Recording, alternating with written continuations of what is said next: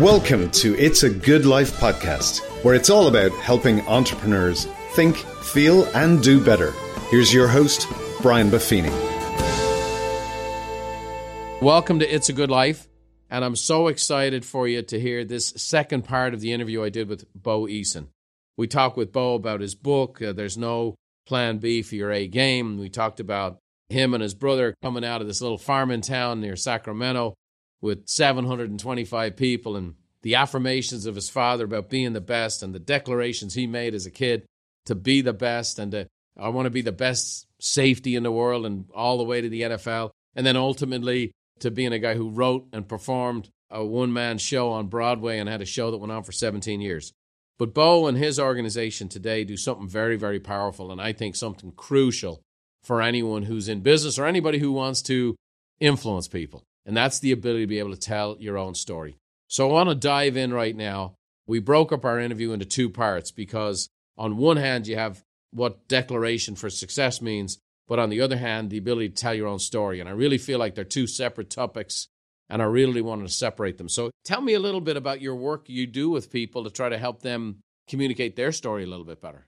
Yeah, I work, you know, I've, I've been doing this for about 12, 13 years you know, when I was performing my play, it's a one man show and it was, you know, in New York, right? And then it had a 50 city tour. Well, what what we noticed, Brian, 17 years of doing a one man show, a play. What we noticed was who was knocking on the stage door at the end of every show was a business owner, was a some, you know, big muckety muck in New York City or somebody running some fund or a CEO of a company, they would come backstage and they would say this mm. Will you bring this to our company? And we were like, No. My wife and I, my wife's a producer of the show. We we're like, No, this is a theater piece. This belongs in a theater. They're saying, No. My, my employees, my executive team, my leadership team has to learn how to do what you just did on stage. And we're like, what? We had no idea what they were talking about. And this was 1,300 performances. So finally, we surrendered and said, okay, we'll do it. Because what, what we found out, Brian, was they, it wasn't so much the story of the play, it was how the, mm. the teller of that story was telling the story of the play. And so every business owner said, I can make more money if my mm-hmm. team can tell a story yeah. like that, can tell the company story like that, can tell their personal story like that. Well, that's when it exploded. So we started getting hired by every company to go in and train their people how to tell their own story, how to tell their own personal story, both physically and verbally. And we do this in a theater. It takes us three days to train them. It's it's the exact hmm. same team that trained me for this play that played for 17 years, the Runt of the Litter. Same team. So we that's we started training them. And so we found out, and then these businesses found out that whether it was financial, whether in the finance world, whether it was uh, real estate people, hmm. whether it was doctors, we get a lot of doctors. If they had the ability to share themselves, like tell their own story, they made more money, a lot more money. Isn't that crazy? Like they no, it makes total sense, right? Right? It it makes sense to me. There's an old phrase that facts tell, stories sell. Yep. Right? Because stories allow people to connect with you emotionally. What would you say? And again, I know this question is, they said there's no stupid questions. This is borderline stupid question because I'm going to ask you to condense a three day workshop down into a few principles. But if you were helping somebody, just in, in big picture term, to tell their own story, what are the essential elements to help somebody tell their own story? Number one, it's got to be really personal. It cannot be, you mm. cannot be distant from your own story. Yeah. You said something earlier, Brian, is if you can't stir yourself, you can't stir others. This thing has got to be personal. It's got to mean everything to you. The more it means to you, the more it means to your audience. That's why the greatest movies, the greatest plays, the greatest stories ever told, Brian, are the ones who somebody put that story under their arm and they sprinted through every obstacle and every person trying to stop that story. They're the ones that made it happen. It was so personal to them. So personal equals universal. The more personal your story, mm. the more effect right. you have on people. That's number one. Number two, physicality. This is a lost art, physicality. Hmm. Yeah. Oh, yeah. You have to embody, we have to attach solar plexus to the story because we want this story to be walking around 24 hours a day. Because, like, look at you. You've been on stage enough to know that when you leave that stage, you're the same dude who was on that stage. Because your story, you may not even know this, your, there's no fine line between Brian and Brian's story. N- there's no right. distance between you two. Yep. So you're right. so you're congruent. That makes people trust you. They they don't trust what comes out of your mouth. That's been proven over and over again. They they don't trust anybody anymore of what comes out of our mouth. But Brian, they trust our body 100% of the time. They can't not because the body can't lie. So this physicality right. in storytelling you got to really surrender to. And think about it. That's powerful. We are all predatory animals. If, if, that's what we are. That's what us human beings are. We're predatory animals. Well, let me just ask you this. I make this promise to everybody I work with. Here's my promise. If you do what I say, or more importantly, if you do what I do, people won't have the ability to look away from you. And I and they always go, "No, people dismiss me all the time." I'm like, yeah, it's because you're apologizing for being a predatory animal. If I put a predator animal in front of you, a lion, a falcon, a great white shark, you would never look away from them ever. Right. But us human beings, we're so ashamed that we're predatory animals that we apologize for it and we try and we're ashamed of it. So we try not to be it.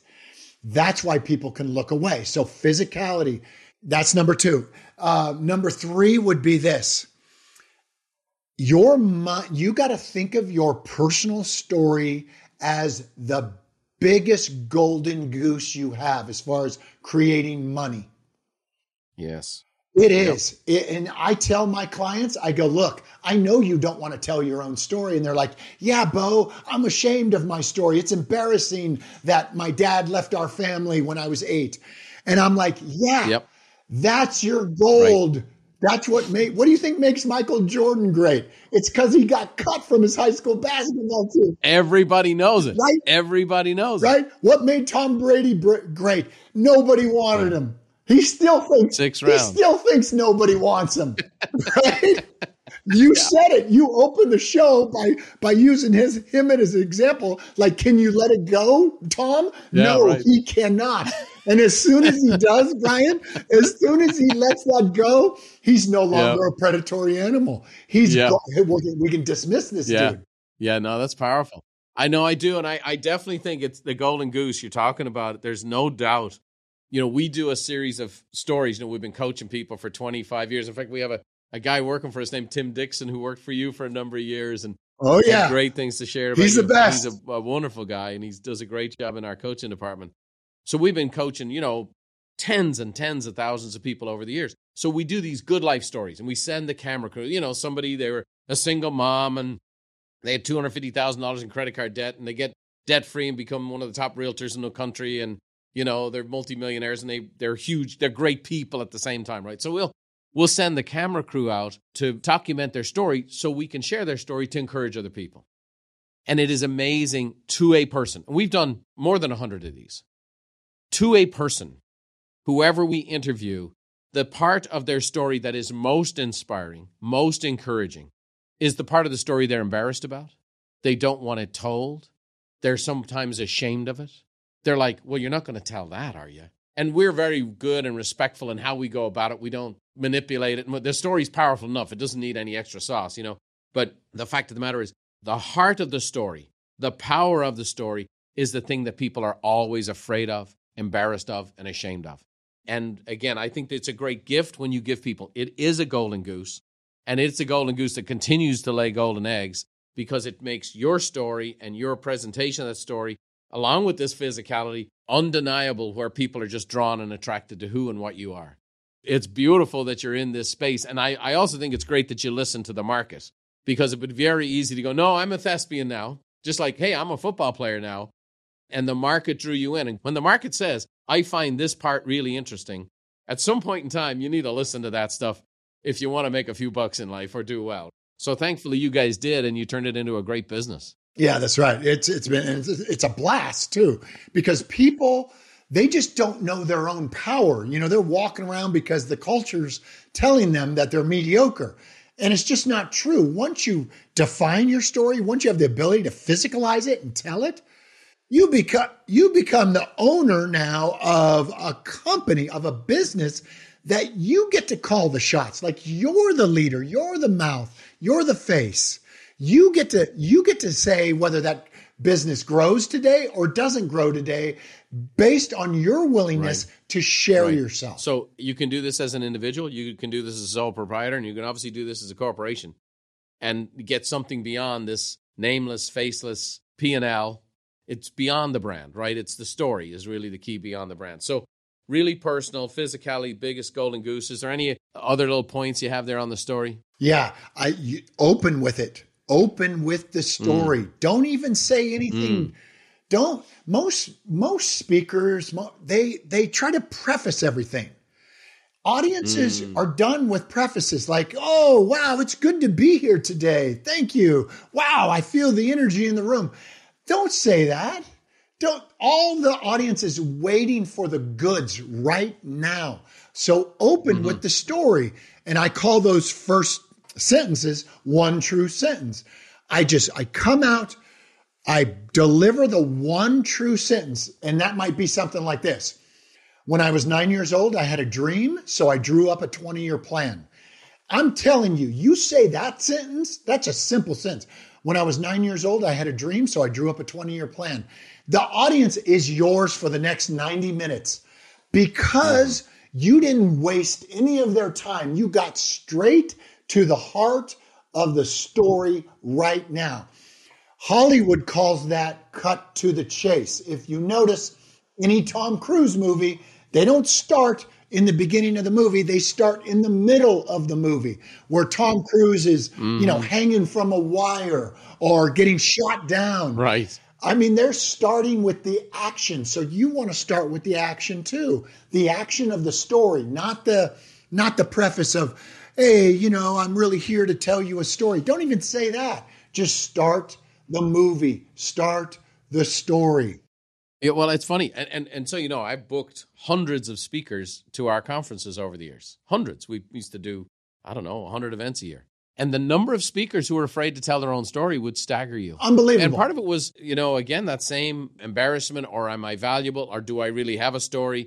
It's amazing to me. And then again, the ones that can connect and interact and come out there right off the bat and say, yep. this is who I am, where I am, and where I came from. It's like, boom. Because people are like, great. Because now, yep. now you can, you're telling me something I really can connect with. That's amazing stuff. Let me just shift gears with you a little bit here. This book, is a fascinating. I, I read a lot and I recommend a lot, and we have a great book reading audience. Yeah. Talk to me a little bit about There's No Plan B for Your A Game. Why was that the book you had to write? Well, it's just options. You know, everyone talks about, oh, I want my kids to have a lot of options, like where mm-hmm. they can go to school, or, you know, they can play on this team or that team, or they can be on this choir or that choir. No, no, that never works out. That the more options you have, the less success you have. So that's why I love the title. Like, you know what? I got one option to be the best safety in the world. That doesn't mean second best safety in the world. That doesn't mean mediocre safety in the world. There's right. one. And and you know why I like it, Brian? Because I know where I stand. So as I'm climbing these ranks, trying to be the best safety, trying to be the best playwright or the best author or the best uh, stage performer, I know exactly where I stand. I know that I'm not number one. I like knowing I'm not number one, so that I have an option. So I know where I'm headed. Mm. That's the only option. Everyone else is like, oh yeah, you know what? If my if my if me being the best doesn't work out, I can always take the silver medal. That'll be fine. No, that's actually not fine. I've never, and your wife will attest to this. I know she will. If and I'll change my training, Brian. I'll change the title of my book if you can prove to me that this is true. So, no kid ever went to their parents when they were seven or eight years old and said, Mom, Dad, my ultimate dream is to win the silver medal in the Olympics. that that sentence has never been said. Nope. Ever. No. Now, no. there's a lot of silver medalists that I know that yep. I'm proud of, right? But sure. they didn't want the silver medal. Yeah. They were given it because they lost the gold, right? Yep. Yep. But yep. we all want the best. So let's aim for that and mm-hmm. see if we get there so that now, by the end of our lives, we can measure ourselves mm. against something. And have something to shoot for and something to grow for and something to strive for. And then, you know, I, and I think this is really the subtle underline of your message and your book and, and of this interview that I'm getting today is your parents' friends. I'm sure they all meant well. But the truth of the matter is, they were trying to break the fall. Don't get your hopes up, Bo. Don't get your hopes up, Tony. No one from the town of 720 people makes the NFL.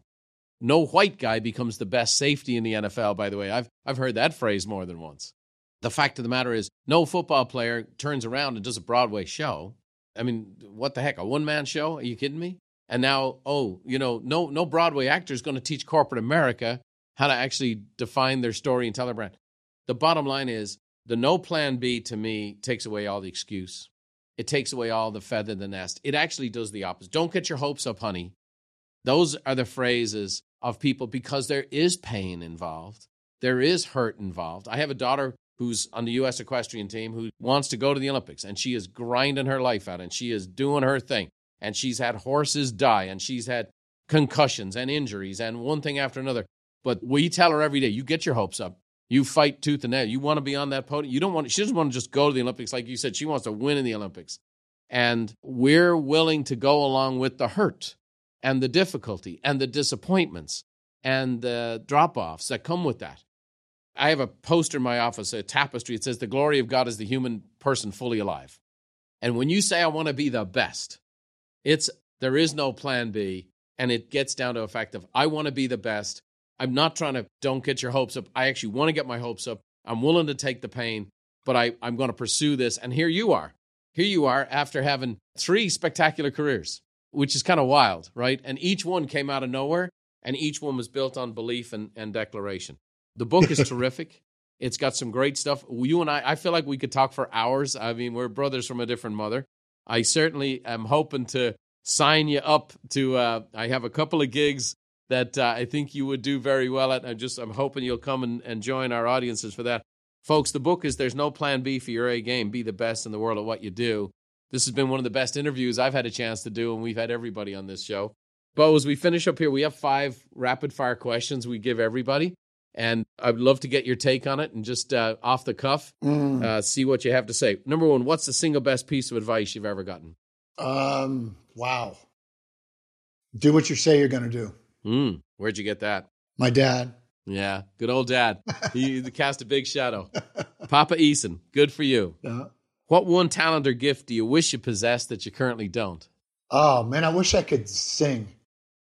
Yeah, I get a lot of that. Believe it or not, even Lou Holtz told me he wanted people want to sing on stage or play an instrument on stage, and you know, ballers want to be musicians and musicians want to be ballers. That's all I got to say. Yeah. Uh, what book has been most instrumental in your life? Um, I would say The War of Art. Okay. The War of Art, Steven Pressfield. Yes. I, I actually have gotten that a couple times here recently. That's powerful. Great book. That's beautiful. Yeah. Okay, this will be interesting. What movie do you watch over and over again? You're scrolling through the channels. Whenever it's on, you stop. Braveheart.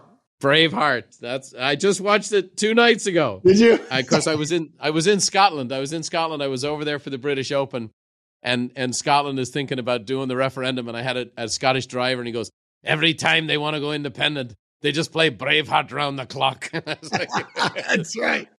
Oh, so good. Last but not least, um, when you think about the good life, Bo Eason, what what does the good life mean to you? Oh man, family, mm-hmm. family, like eating good food with your family, sitting around with your family. It's the best. It is the best. That is the best. Yeah. Well, you're the best, man. It's just been a neat, neat conversation. Uh, we could go on for hours. I feel like I'm cutting us off short here, but that's okay because folks can get the book and hopefully we'll have you traipse out to a couple of our bigger events. But I will say to you, I love how you think. I love how you approach it. I know it to be true. I know it to be true. I know it to be true in my own life. I know it to be true in the people I've studied and researched. And like you said, here's the four best quarterbacks in the world, and every one of them will tell you what they didn't have and who didn't believe in them. And the bottom line is, it does get down to belief. It does get down to these declarations. It does get down to being able to tell your own story and embody it.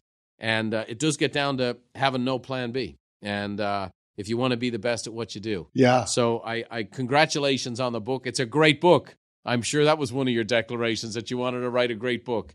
And it is a great book. And it's I've had a great time being with you today. Thanks, Brian. Bo Eason, thanks for being a guest on It's a Good Life and much continued success to you. May the road rise up to meet you, and may the wind always be at your back. May the rain fall soft upon your fields, and the sun shine warm upon your face. And until we meet again, may God hold you in the hollow of his hand. See you next time.